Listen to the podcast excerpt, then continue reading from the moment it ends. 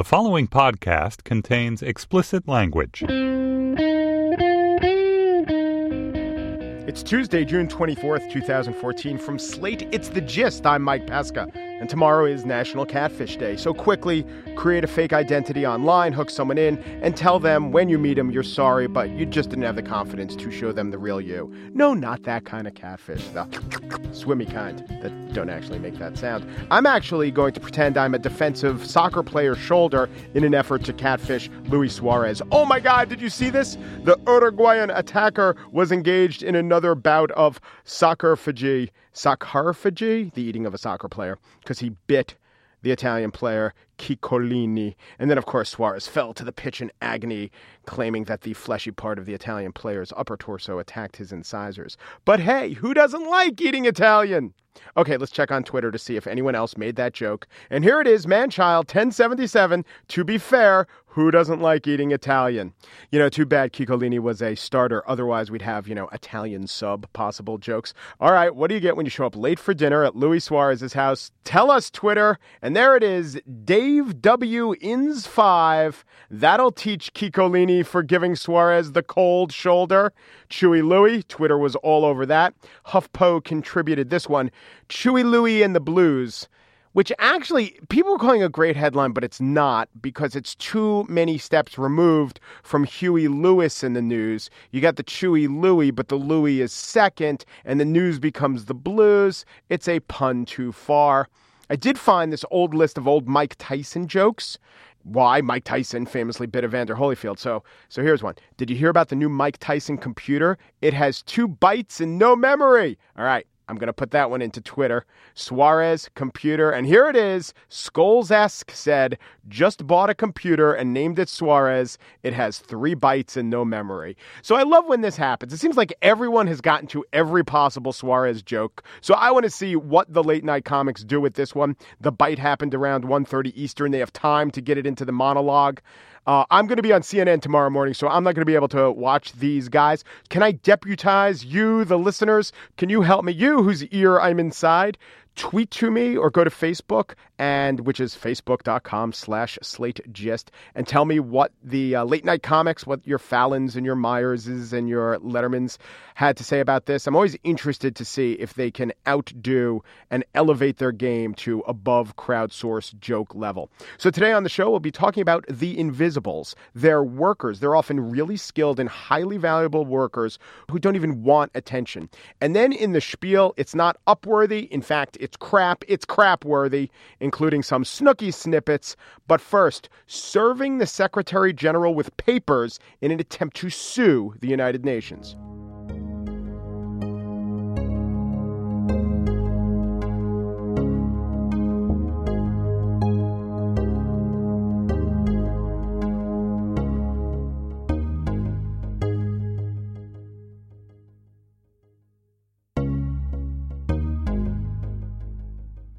Haiti is just the saddest place in the Western Hemisphere earthquakes, outbreaks, natural disasters. So, when you read that there was a cholera epidemic in Haiti that may have killed 9,000 people and sickened hundreds of thousands more, you say, yes, Haiti, such poor sanitation. That's where such things happen. But did you know cholera hadn't been seen in Haiti for 160 years? Not until UN peacekeeping troops, probably Nepalese UN peacekeeping troops, internal reports found, brought the disease with them as they attempted to provide relief to Haiti. So, what do you do? Do you sue the UN? Yes. Thousands of Haitians are suing the UN, or rather, they're suing Ban Ki moon, the Secretary General of the United States. That alone is all but unprecedented. And physically serving Ban Ki moon with those papers is a story in and of itself. And here is Stanley Alpert, a lawyer for who's representing some of these victims, here to tell the story and talk about the suit. Hello, Stan. Thanks for joining us. My pleasure. Thanks for having me. You know, serving papers, I think I read about it in English common law, why it's important, but this seems like a relic. But for you, there are a lot of logistics to try to slap Ban Ki moon with this suit, right? That's right. We live in a digital world in which you might think Twitter or Facebook or email. I hope not Twitter. I'd hate to get that tweet. yeah, exactly. Uh, yeah. There are some uh, limited alternatives, but in general, you got to put it in the person's hands personally. So, how'd your process server do it? The thing is, you got to understand the UN hides behind its fortress on First Avenue in New York City, and so when process servers normally, if you go to Microsoft or Hewlett Packard or any big company, they've got an office that'll accept servers because that's what decent law-abiding corporations do. But if you go to the United Nations, you get a bunch of security guards that won't let you in and won't take the papers. So we waited until we learned that Ban Ki-moon was going to be speaking last week at the Asia Society, and we had our process servers ready for him. Are these guys good? Are these guys like the bounty hunters of process serving? Do they know all the ins and outs? Yes, they know exactly what to do. They're experienced. There are times when uh, they have to go in and uh, have, um, you know, people that are going in under, you know, false pretenses. Let's say a um, mm-hmm. a woman who is dressed inappropriately and might therefore be able to gain access uh, in a way that someone else might not. And um, so they, they're this this company's very good at uh, serving process. Did you use the lady in red gambit to get to Moon? We did not. We did not. Uh, we had two uh, excellent process servers. One was stationed at the front entrance. One was stationed at the side. At the side entrance where Mr. Ban appeared, uh, there were about half a dozen people waiting to welcome him, and so our process server went when he saw the diplomatic plates and he saw Mr. Ban pull up he went and joined the, the crowd of, of well wishers, and, and he went to shake Mr. Ban's hand, and instead of shaking his hand, he said, "Well, I'm serving you with process. Here are the papers." And the papers have to touch the guy, or is that just like some TV myth? So the papers definitely do not have to touch the guy. They concocted a lie within minutes about what actually happened. What actually happened was our server put it in Mr. Ban's hand and after it was in his hands, a security guard smacked it out of his hands and onto the ground. Mm-hmm. Now, the fact is that doesn't really matter. As long as you even put it at his feet, that's more than sufficient. In fact, uh, when someone has a security detail, if you give it to the security detail, that's also more than sufficient. But our process server went back five minutes later, and he was taking photos of the spot. And immediately, one of the UN's security guards had had concocted a story about how it actually didn't get into his hands. And that same false story continues in that the UN spokesman is telling that to every press uh, organization that calls up. It's completely false. And we, uh, meaning Andrea, did reach out to Farhan Haq, who's the a spokesman for the UN. And Farhan Haq said, I was there during the incident you mentioned. We were stopped for just a few seconds on the street outside the Asia Society, and someone approached the Secretary General with a document, but a security guard interceded, and he never actually took it. He was not served with papers. They should be ashamed of themselves. They've been served. They've got 20 days to appear in Brooklyn in court, and if they don't, they're facing a potential default. Okay, so let's talk about the suit itself. There are hurdles here. The UN usually has immunity, right? So tell me about why, in this case, you think it doesn't or shouldn't. In order to get into Haiti in the first place, they had to sign a treaty. The treaty is called the Status of Forces Agreement, and that Status of Forces Agreement specifically says that they can't come into Haiti unless they set up a claims commission. So, for example, if a UN truck hits somebody's chicken coop, well, they recognize they're going to pay for that chicken coop. Mm-hmm. And here, what they did was they killed seven or eight thousand people. They hurt eight hundred thousand people. They've got to step up and provide some damages for what they did. Nobody's talking about huge amounts of money. We're just talking about something fair and reasonable. What's your theory as to how the cholera outbreak occurred? No, it's such an easy thing to prove in court. If they'll if they'll only come into court, I'll prove it. Uh, it, it it couldn't be more clear. As you said, they haven't seen cholera in 160 years. Then there was a an outbreak in Nepal. That's the part of the world where cholera originated. They brought the Nepalese troops over, so there was a base on the banks of a tributary of the main river in Haiti where people drink and bathe. It's true there is not good sanitation in Haiti. That's one of the reasons the UN was under an enhanced obligation to be careful. And so what they do is they, they contracted to build proper sanitation, except through whatever reason, for whatever reasons, perhaps corruption, perhaps something else. I think the UN should answer this. Um, they didn't build the proper facility, and instead, what they were doing is they were piling raw sewage up right next to the tributary of the river where Haitians drink and bathe, and the end result was practically a foregone conclusion. If this suit goes through, if the UN is on the hook for damages here, would this disincentivize necessary either peacekeeping or relief efforts that, you know, it's in the UN's job to do? The general principle of immunity, we respect it. As I say, if they're on the border of Lebanon and Israel or in Africa doing peacekeeping, protecting people, and there are shots fired, I don't think that you can hold the UN gunmen liable. That's a real peacekeeping. Uh, um, uh, um, that's a real peacekeeping function. But uh, in this case, for what happened here, a very special circumstance, not likely to be repeated uh, um, very often, if at all. They they got to pay people for for having hurt them. It's it's it's in their own documents. This is not me talking. All right, Stanley Alpert is one of the lawyers who's involved in a suit against Ban Ki moon and the United Nations. Thank you so much, Stan. Thanks for having me.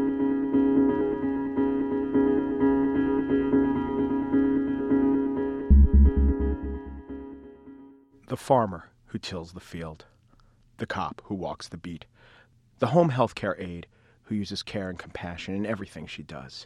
These are often referred to as the invisible workers of the U.S. economy, referred to in places like political conventions and ads for health care. They're not, however, the invisibles of David Zweig's new book called Invisibles The Power of Anonymous Work in an Age of Relentless Self Promotion.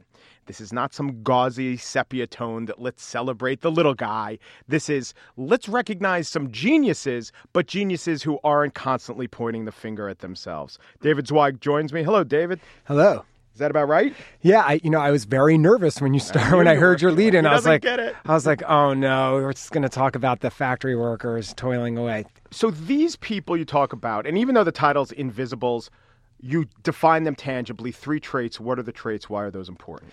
They all have an ambivalence toward recognition. They just don't seem to seek attention the way so many of us do. And then the second two kind of core traits that they share is a meticulousness and the last one is what I call savoring responsibility. These people really want and seek out responsibility. You know, it seems like most people try to avoid responsibility. It's a burden. Um, these people, they want the responsibility. They, it's an honor for them to take it on. But is being an invisible, you know, a decent path to success?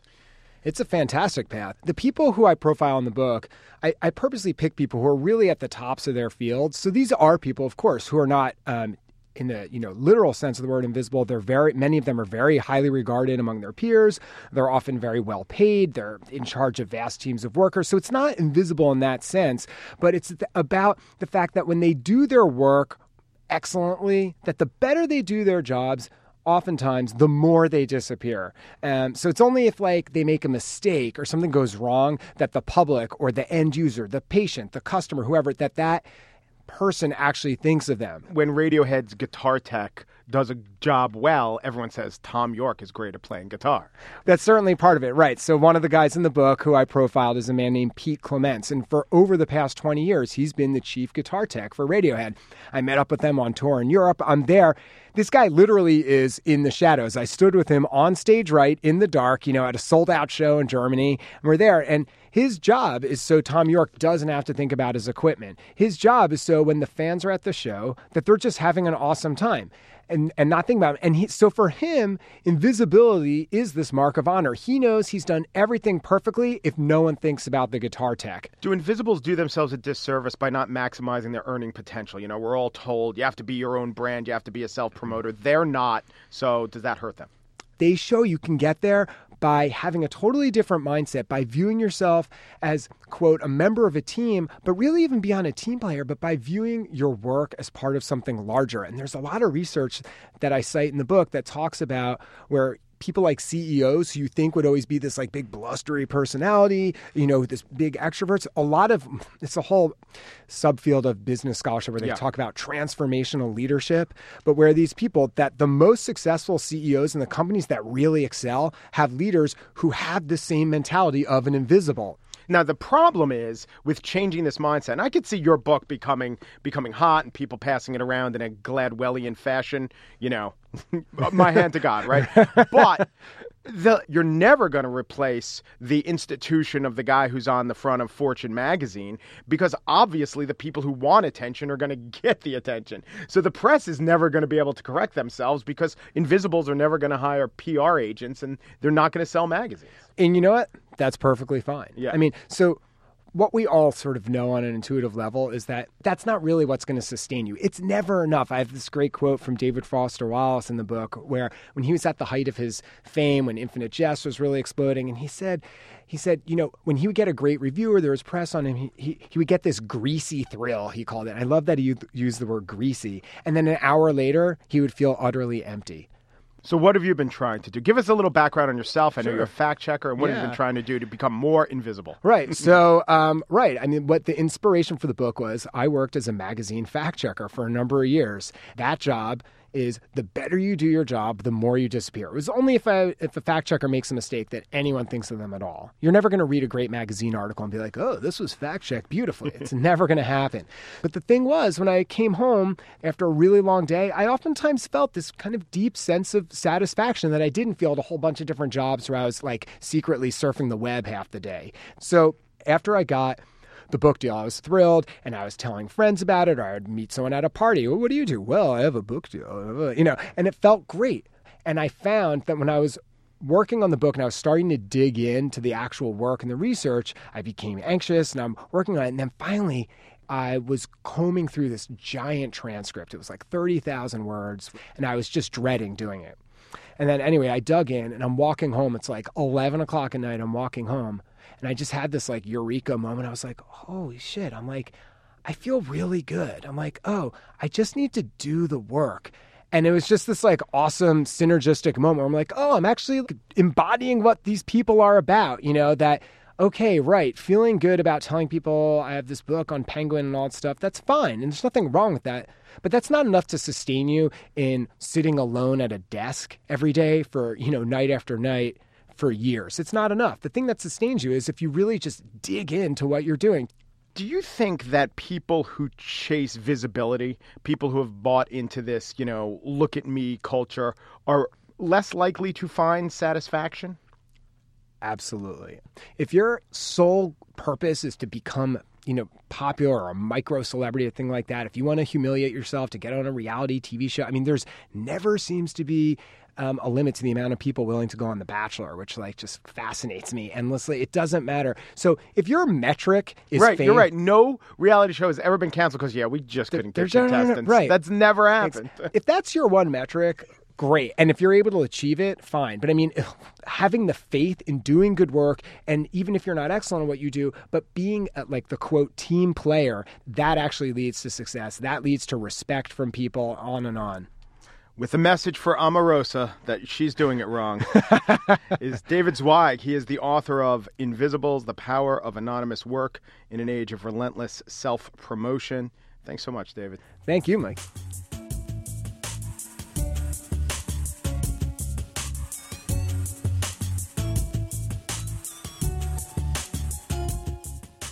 And now the spiel. Pity is a dangerous emotion. That was said by the founder of a Cambodian human rights organization. And the issue was the false tales that Cambodian orphanages and activists used to garner sympathy from Western donors. But this goes on here in the West too. The target isn't our wallets, not usually, it's our sympathies, clicks, and links that are shareable, that are like vampire bats sucking on the reserves of human kindness until. Well, actually, I don't know until what. Maybe you could say until our resources are diminished, but maybe sympathy just is replenished endlessly. And maybe some of us do lose, or maybe some of us have never gained in the first place, the ability to really think through a more complex issue. Like, take this TV show called What Would You Do? It's the candid camera of conscience. In this one, the producers of What Would You Do sent in an actor spewing anti Muslim sentiments to a deli staffed by an actor playing a Muslim. Back at the deli counter, Oliver isn't talking turkey, but 9 11. What would you do? I'd fire the writer of that sentence. But of course, most of the people in the deli don't like this faux loudmouth. And John Quiñones, the Cronkite of the concocted controversy, the host of this show, quizzes the racist. This guy's so smart that he signs a waiver that allows his likeness to be used on national TV. Obviously, he, he bothered you. Everybody's afraid to say something to him. um, I wasn't. You know, look, I, I would have been happy just to deck him, but And of course, Upworthy packages this ABC report as a boy makes anti Muslim comments in front of an American soldier. The soldier's reply priceless. A boy. I mean, he is an actor on a reality show. It was all contrived, but yeah, I guess. Then Upworthy goes with this one. A customer wants to make a waitress's life miserable, so the waitress blurts out the truth. Drop off food, they want Tabasco. Bring Tabasco, they want OJ. Bring OJ, they want extra napkins. Bring napkins, they want another side of bacon. The truth? I mean, this is a highly produced video with actors and a slam poetess reading her poem, which is from the perspective of a waitress. So a good tease to this thing would be something like Who's more annoying, slam poets or waitresses who hate their customers? Trick question, here's both at once.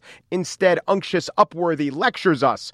Waiters are three times more likely to fall under the poverty line than average workers, and women are three times more likely to be a waiter. They average $18,590 annually in income, which is why this waitress has something blunt and hilarious to say. No, that waitress has something blunt and hilarious to say because she's a poet who wrote it down and established an arc, and you know how drama works.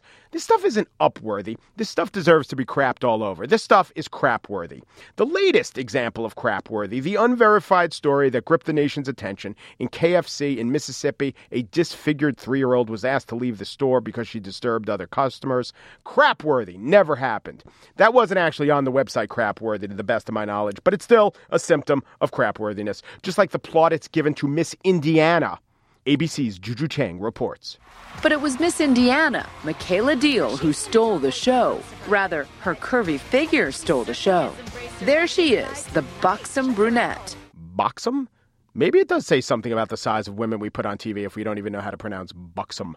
But anyway, buxom Miss Indiana. She is a tiny bit larger than the average beauty contestant. She's significantly smaller than the average American. So this is an example of a great beauty who was praised for her brave beauty. Upworthy did its own beauty praise for her beauty story.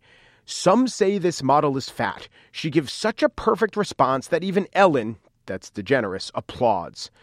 So Robyn Lawley, quote, her flawless awesomeness is completely encapsulated at 39 seconds in. Quick, let's go to 39 seconds in. Let's see this perfect response. It's it's fine. I'm really confident, and I love you know I love my body as it is. But it was a it was a shock. You know? We need women to say that. Oh my God, how did she think of those words? The noun, the verb, the subject, the predicate. Did she lift it from a trapper keeper? She's comfortable in her body. What? So flawlessly awesome. You know what? Fat shaming is bad.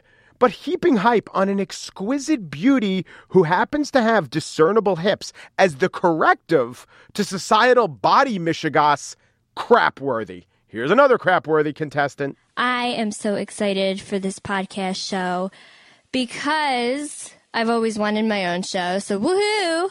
Snooki, whose real name is Nicole. She really wants you to know she's actually Nicole. I want you guys to get to know Nicole.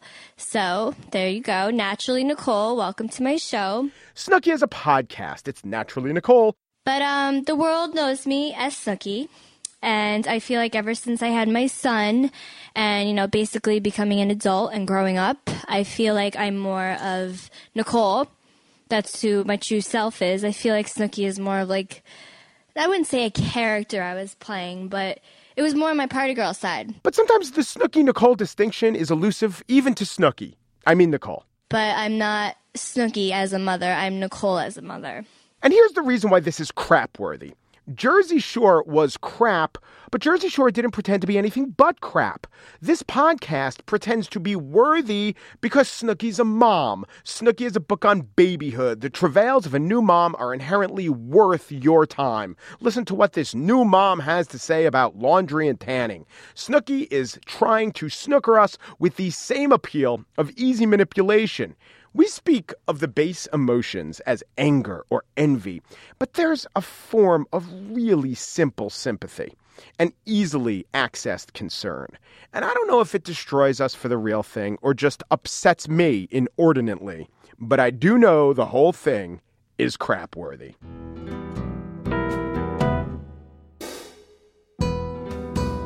And that's it for the show. You won't believe believe what this producer of Slate podcast said when she was told she was Andrea Silenzi. And here's how one Andy Bowers is transforming how we all executive produce Slate podcasts. You could subscribe in iTunes and give us a review while we're there. We're the Slate Daily Podcast, or please do subscribe to us directly. We'll gladly send you an email when our podcast is up every day. Go to slate.com slash gist email to sign up for that. We're on Facebook, as I mentioned when I called out for uh, the late night comic jokes. That's facebook.com slash slate gist and email us at thegist at slate.com. The Gist the amazing story of how one guy in the world changed America, made me speechless, and said this amazing thing to a racist. Thanks for listening.